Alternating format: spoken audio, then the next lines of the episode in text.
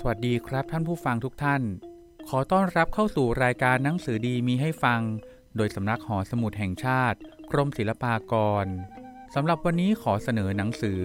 เรื่องเที่ยวที่ต่างๆ ภาคที่ 3 ครั้งที่ 1 โดยเป็นหนังสือที่พิมพ์ในงานพระราชทานเพลิงศพ มหาอมาตรี พยาวจี สัตยารักษ์ ดิส นามสนธิ เมื่อปีขาน พุทธศักราช 2469 เรื่องเที่ยวที่ต่างๆ ภาคที่3นี้ เราเรื่องเที่ยวมณฑลเพชรบูรณ์ พระนิพนธ์ในสมเด็จพระเจ้าบรมวงศ์เธอกรมพระยาดำรงราชานุภาพ ซึ่งแต่งไว้ครั้งไปตรวจราชการมณฑลเพชรบูรณ์ เมื่อรัตนโกสินทร์ศพ 123 ตรงกับปีมะโรง พุทธศักราช 2447 เล่มนี้พิมพ์ในงานพระราชทานเพลิงศพ มหาอมาตรีพยาวจีสัตยารักษ์ดิษ นามสนธิ ด้วยเห็นว่า พระยาวจีได้เป็นผู้คุมเรือขึ้นไปรับพระองค์ที่เมืองเพชรบูรณ์ โดยขึ้นไปทางลำน้ำสักถูกความลำบากตรากตรำต่างๆ แต่สามารถพาเรือขึ้นไปจากเมืองสระบุรีถึงเมืองเพชรบูรณ์ได้ใน 21 วัน จนชาวเพชรบูรณ์สรรเสริญว่า ยังไม่มีใครเคยขึ้นไปได้เร็วเช่นนั้น เรามารับฟังเรื่องราวกันนะครับ เรื่องเที่ยวมณฑลเพชรบูรณ์ สมเด็จพระเจ้าบรมวงศ์เธอ กรมพระยาดำรงราชานุภาพทรงเรียบเรียง ข้าพเจ้าตั้งใจมาหลายปี ว่าจะหาโอกาสไปดูมณฑลเพชรบูรณ์สักครั้งหนึ่ง แต่การที่จะไปมณฑลเพชรบูรณ์จะต้องใช้เวลากว่าเดือน และจะต้องไปในฤดูแผ่นดินแห้ง ให้ปราศจากความไข้เจ็บ แต่ว่าต้องไปให้ทันเวลาลำน้ำสักยังมีน้ำพอร่องเรือได้สะดวก ในราวเดือนมกราคม คอยหาเวลาว่างราชการในหน้าที่ให้ศพเหมาะกับฤดูกาลที่จะไปมณฑลเพชรบูรณ์ยังไม่ได้ จึงต้องเฝ้าผัดมา พึ่งไปได้ในรัตนโกสินทร์ศก 123 นี้ ไม่ทันชีวิตพระยาเพชรรัตนสงคราม เฟื่อง ข้าหลวงเทสาพิบาลคนแรก ซึ่งได้อุตส่าห์จัดการทำนุบำรุงมณฑลนั้น และเป็นผู้ที่ได้วิงวอนให้ข้าพเจ้าไปดูมณฑลเพชรบูรณ์เสมอมา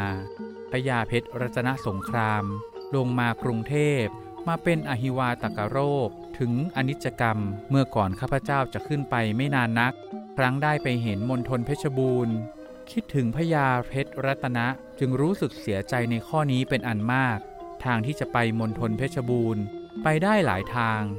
จะไปเรือทางรำน้ำสัก ขึ้นไปจนถึงเมืองเพชรบูรณ์ทีเดียวก็ได้ แต่กินเวลาเดินเรือราวเดือนหนึ่ง ถ้าไม่ไปเรือ จะเดินบกไปจากเมืองนครราชสีมา หรือเมืองสระบุรี เมืองรบบุรีก็ได้ ระยะทางเดินราว 11-12 วัน ก็ถึงเมืองเพชรบูรณ์ แต่เขาว่าทางอยู่ข้างจะกันดานและไม่มีสิ่งใดน่าดู สู้ไปทางแม่น้ำเจ้าพยา ไปขึ้นเดินบกที่แขวงเมืองพิจิตรตัดไปเมืองเพชรบูรณ์ เมืองหล่มสักแล้วล่องน้ำสักลงมาเมืองสระบุรีอย่างนี้ไม่ได้ ทางนี้ว่าเป็นทางสะดวก และจะได้เห็นภูมิลำเนามากกว่าทางอื่น ข้าพเจ้าจึงได้เลือกไปตามทางอย่างว่าข้างหลังนี้ ได้ออกจากกรุงเทพเมื่อวันที่ 21 มกราคม รู้สึกว่าช้าไปสัก 15 วัน น้ำในแม่น้ำเจ้าพระยา แห้งงวดลงเสียมาก แม้ใช้เรือไฟอย่างกินน้ำตื้นแล้ว ก็ยังขึ้นไปได้ด้วยยาก เดินเรือ 8 วัน จึงถึงบางมูลนาค อันเป็นท่าที่จะขึ้นเดินทางบกไปเมืองเพชรบูรณ์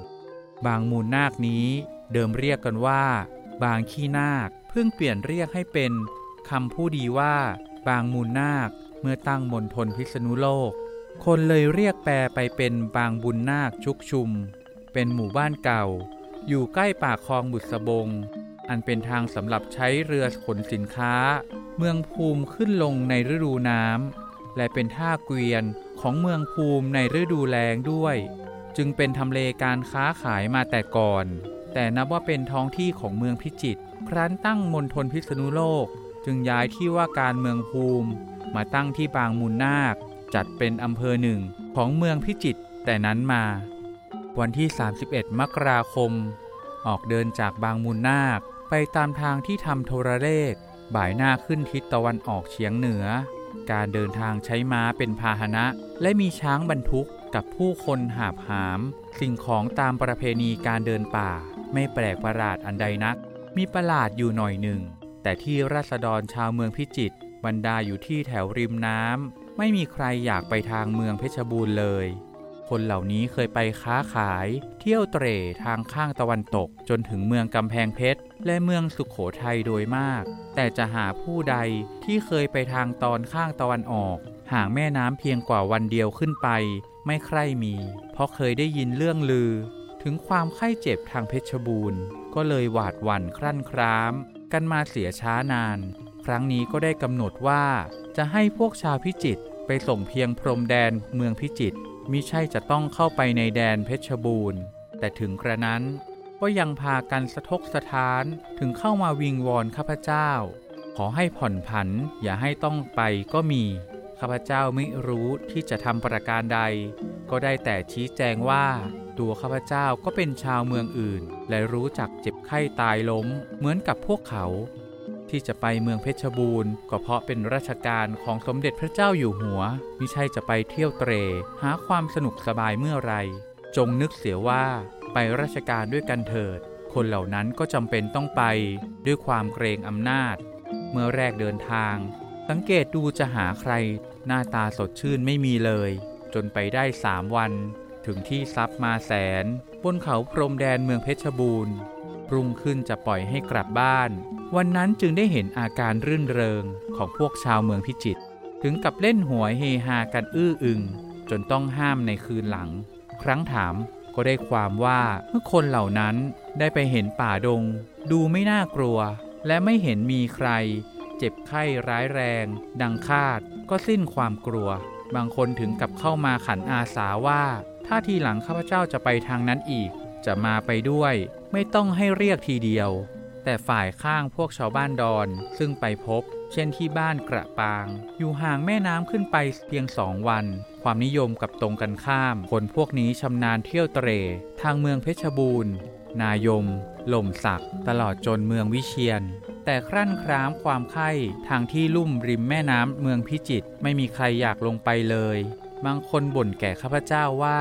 กลัวเรือนัก ได้เคยลงเรือครั้งหนึ่ง พอเขาออกเรือก็ให้เวียนศีรษะเป็นกำลัง เลยไม่กล้าขี่เรือแต่นั้นมา